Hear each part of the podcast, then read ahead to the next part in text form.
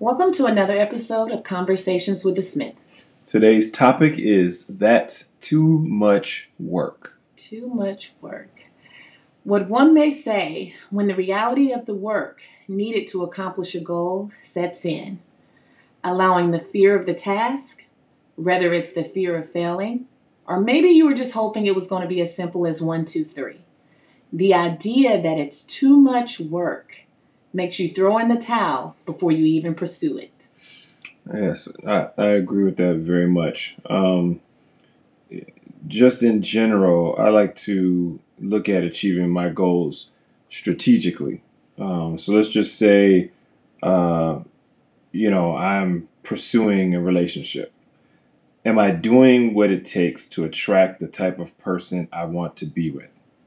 I remember hearing someone say, make a list of everything you want in a person. Then ask yourself, would that person be attracted to me? I mean, if I'm looking for a fit mate, I might want to be fit myself. Am I looking for a financially stable person? They may be looking for a person equally as stable and not a liability. What type of activities am I into? Do I like to travel? Do I have a refined interest in food? I believe sharing similar interests just makes a relationship better. If I'm not into anything right now, maybe I should start experiencing life outside of my comfort zone. Who knows who I'll meet out there? And that's true. That's true. Experiencing life outside of your comfort zone. Mm-hmm. Many may look at that as too much work. Right. Because I've been doing things my way for so long, and I hadn't had any problems. Right. But are you saying you hadn't had any problems, or are the problems you're just not noticing? You're not meeting the right person. Right. Is that why? Like, are you because you're not stepping outside of your comfort zone? Well, I mean, I think the problem is that we hold everyone else to a standard, mm-hmm. And not many people hold themselves to that same standard. Right. And so, again, like I said, we've all heard the stories of the person with this unique list of things that they're looking for in a person in a relationship. Mm-hmm. And I mean, some are simple. And then I've heard some things that were just insane, and almost in combinations that just don't even make sense. Mm-hmm. And so, I think that when you're looking for something that's so beyond the type of person you are, mm-hmm. it doesn't make sense that that type of person would be interested in you. Yeah, but some believe that opposites attract. Okay. So even though this is my list of things that I want them to be. I'm not these things, but this is what I'm looking for them to be. So some believe that opposites attract, and you see it. Sometimes it works that way. So the overachiever is going to fall in love with the slacker. I'm not saying that, but that sometimes is the thought. Right. That sometimes is the thought, It could be. And, it works in some cases, but, not in majority. Well, I just don't think long term. No. At some point in time,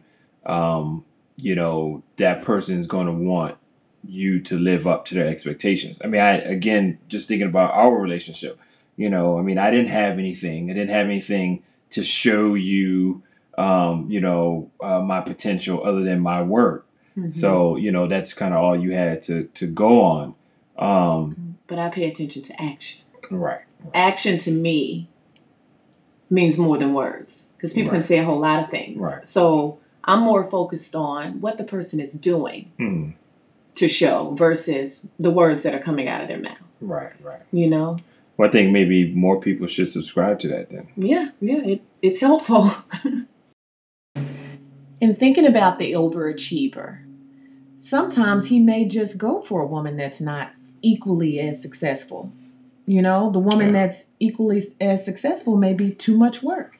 Well, I mean, I've experienced a situation with women that had more education than me and felt as though that their decisions and thoughts were more important than mine.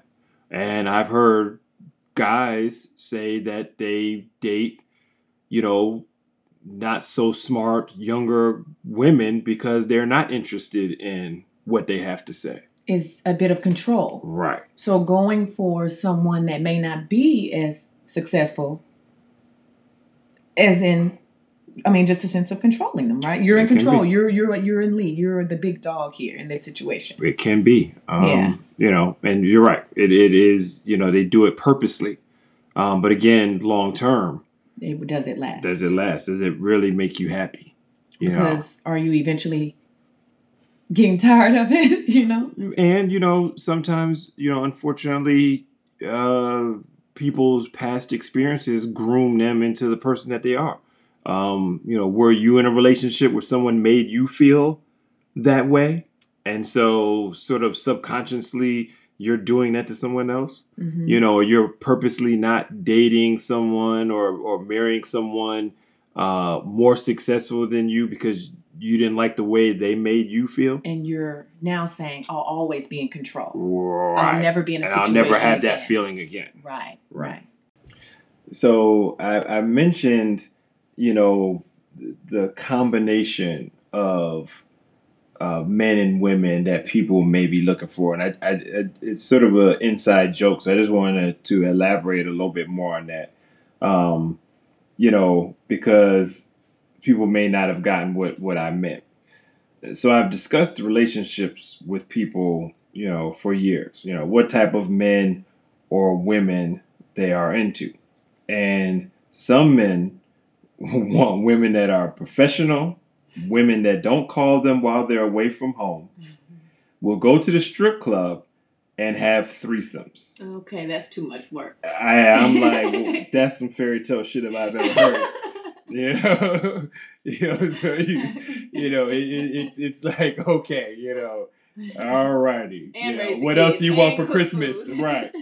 And, you know, some women want men to be 6'5", handsome, rich, no kids, and a trail of roses leading to the bathtub every day when they get home from work. Mm-hmm. It's a lot of work. Yeah, that's a lot. You know, especially when you're looking at all of these combinations. I mean, successful, professional, rich. That usually means I ain't got time. Yeah, that's the reality of it. That is the reality. You know, so you may have to sacrifice some of those other things, you know, in the relationship. And that's a question that you have to present to yourself. Right. You know, a successful businessman is usually busy, right? You know, so you have to be okay with him not being there all the time. You know? A professional woman, a successful woman is probably not going to be, you know, cooking you know, big meals for dinner every night. You know, she may not have time and energy for massages and you know, and you know, 2 hours of sex when she gets home. I mean, it's just the reality of the world. So, and that's when you have to really say, you know, when you decide, let's say you're past that and you decide to be together. Mm-hmm. You know, you're past that and you understand what each person has going on. Making time for each other is going to be very important. One, right. You know, and that's where the level of importance comes in. You know, you have to say this comes first. And that is time, you know? And that is somewhat, that kind of goes into communication. Yes. Because that's very, very important in relationships. It's just being able to communicate that verbal and, you know, nonverbal communication. Right, because you have to know you can't want the success. Right. And then expect him to be there or her to be there 24/7. Right. You know? Exactly. That's, I mean, it is something that is easier said than done. Definitely. You know, there are several ways we communicate in order for our relationship and business partnership to run smoothly. Mm-hmm. You know, and this has been something that's been difficult for me because I'm used to coming and going as I please, doing what I want, when I want. Mm-hmm. Discussing my moves or plans had been something very difficult for me because I come from a school where discussing your business or talking too much in general was considered dangerous. Mm-hmm. But verbal communication is necessary unless you're a mind reader, And if we don't talk to each other, other misunderstandings arise, which create unnecessary arguments. Definitely. But when it got to the point where you began to understand, I have to start communicating these things. Right. In the beginning, you looked at it like, that's too much work. Yeah, yeah. That's too much work. But at what point? Right. Realizing the importance of it. Yeah. Establishing how important this aspect is in order for this to run smoothly. Right. It just being on the same page. And also, you know, having some consideration. Because you have to be, you know, that's the transparency, you know, and I think that's, I mean, it is just over, for the most part, just being considerate of each other's time and so forth. Definitely. You know, you mentioned being considerate of each other's time, but I want to go back to where you were talking about the man's needs. You know, when he said that his list of things that he wanted, you know, also being considerate of each other's needs and wants sexually. You know, it's those things have to be taken into consideration. You know, yes, I mean, some things, you know, you mentioned some things that were probably a little out there for most or, you know, for some, but sex is one thing that can't go out the window, no matter how busy, no matter what is going on. In a relationship, that is something that has to be there. Right. You have to make that time. But I think that I mean, I think you're absolutely right, because that kind of goes back to our little postpartum depression. Definitely. And just thinking about how circumstances can separate you or make you, you know, make sex not as desirable because of whatever it is that you're going through. But you're absolutely right. You have to find a way to fight and get that fire back. You have to put the work in, you know, satisfying each other's needs and wants. It's a part of, you can't look at that aspect of a relationship as too much work. No, that is, because it will destroy your relationship. Definitely, it will destroy it. If you want to have a successful relationship, those things are absolutely necessary. It's the fire. It is the fire. Okay. So you have to figure out what it is. You know, what it is that you can do to get back to that. You know. Because most likely, in most situations, you had it in the beginning. Yes. You know, so it's not like you got together with somebody that you just can't stand and you never had, you know, that sexual desire to be with each other. I don't think it's a person that you just can't stand. The circumstances are making you not like each other. Right. Yeah. But I just mean in the beginning. Right, yeah. The honeymoon phase. You know, when you first meet each other, you can't keep your hands off each other. Oh, yeah. You know, and that's the good time, you know. But that's the part about when we talk about, you know, long marriages, you know, when you hear people 25 years, 30 years, 40 years, you know, those are those things that make relationships last, is having that communication. You know, and sex is there. Still dating each other. Going on dates. You can't look at planning a date as too much work. Right. You can't look at getting yourself together. As too much work. Doing your hair, ladies. You know, doing your hair, doing your makeup, putting something, you know, kind of, you know, sexy on. Guys, you know, working out, getting rid of that spare tire, getting your hair cut, you know. Grooming yourself, smell good, you know.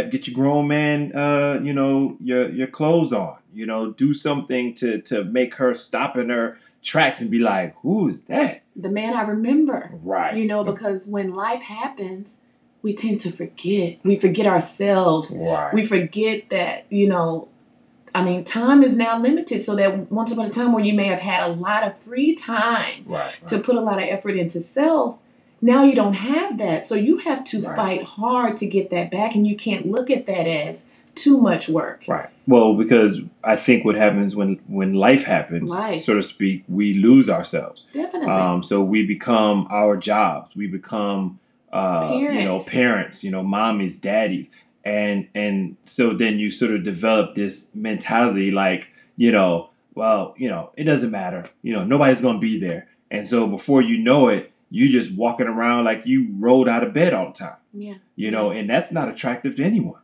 Right. Right. You know? So fighting for your fire.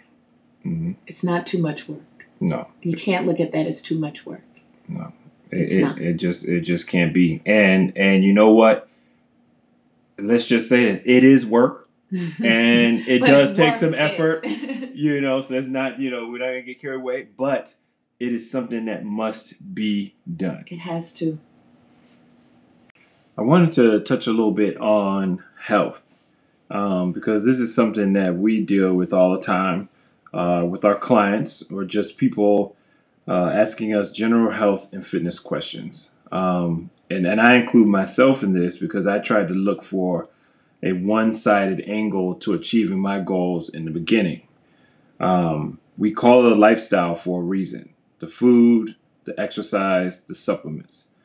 In the beginning, it's foreign, and most people don't think there's that much work and discipline involved.